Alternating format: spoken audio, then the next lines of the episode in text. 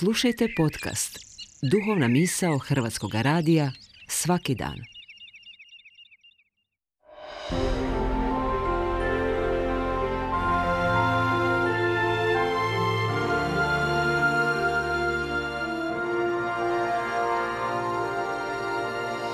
Duhovna misao. Urednica je Blaženka Jančić.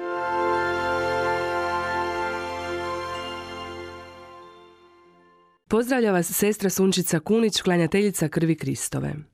Bilo je kasno kišno poslijepodne i takva kišna poslijepodneva dosljedno su se redala te jeseni. Kolegica je sjedila sa mnom u zbornici i krenule smo razgovarati nevezano uz posao, o vremenu, o kiši koja je po nama već pomalo pretjerala, o danima koji prolaze brzo i jedva da se okrznu o nas, o godinama koje su iza, ali i ispred nas.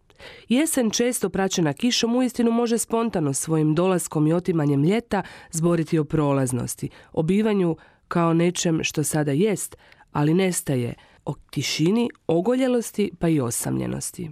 Misli koje smo nizale, kojima smo se nadopunjavale i razumjele, nametnule su nam novu temu razgovora, prolaznost. Zaključile smo da doista što smo starije, to je naše vrijeme okretnije i brže.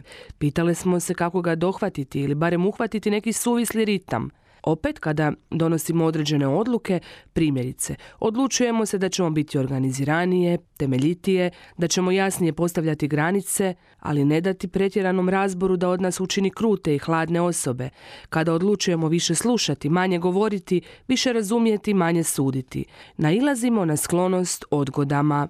Zaključile smo da je glavni problem što u našoj percepciji uvijek ima dosta sutra, uvijek ima dosta ponedjeljaka. Da, zaključile smo da je i nama ponedjeljak dan u kojem se najčešće odlučujemo na neke promjene, da je ponedjeljak dan kada ustrajemo, kad najmanje odustajemo. Ipak, zaključile smo da popuštamo sebi i da popuštamo i ponedjeljcima, da utorak, srijeda, četvrtak imaju već neku svoju priču.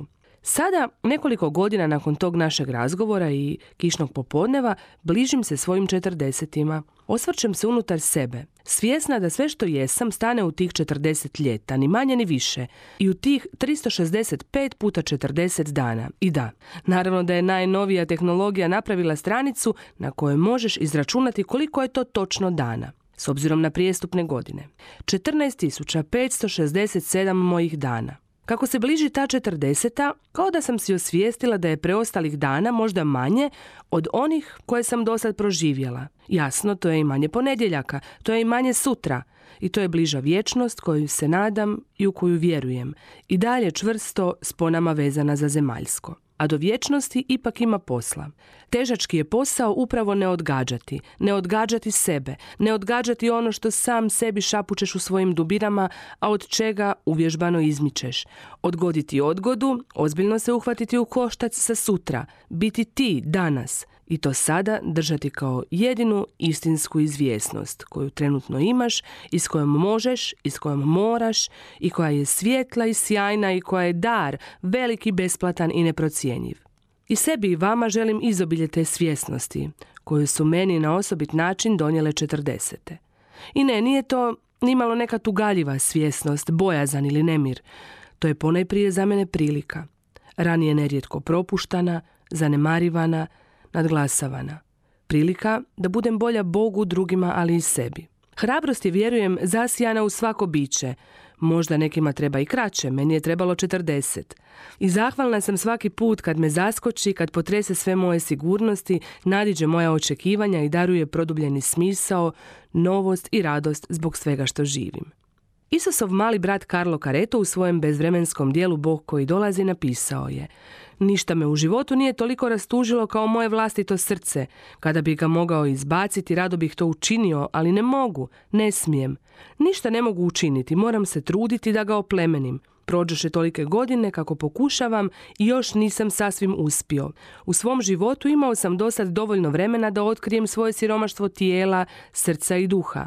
Najprije mi je bilo mučno, a onda me sablažnjavalo kao nešto posve nerazumljivo, pa me zatim potaklo na razmišljanje. Susret s Isusom iz Evanđelja naučio me da podnosim, da se predam, da prihvatim tu svoju siromaštinu. Doista tek potpuno predanje svojih pokušaja, promašaja i posrtaja i ponovnih kretanja svojih poraza i pobjeda Isusu može biti ozdravljujući potez, bilo u 20. 40.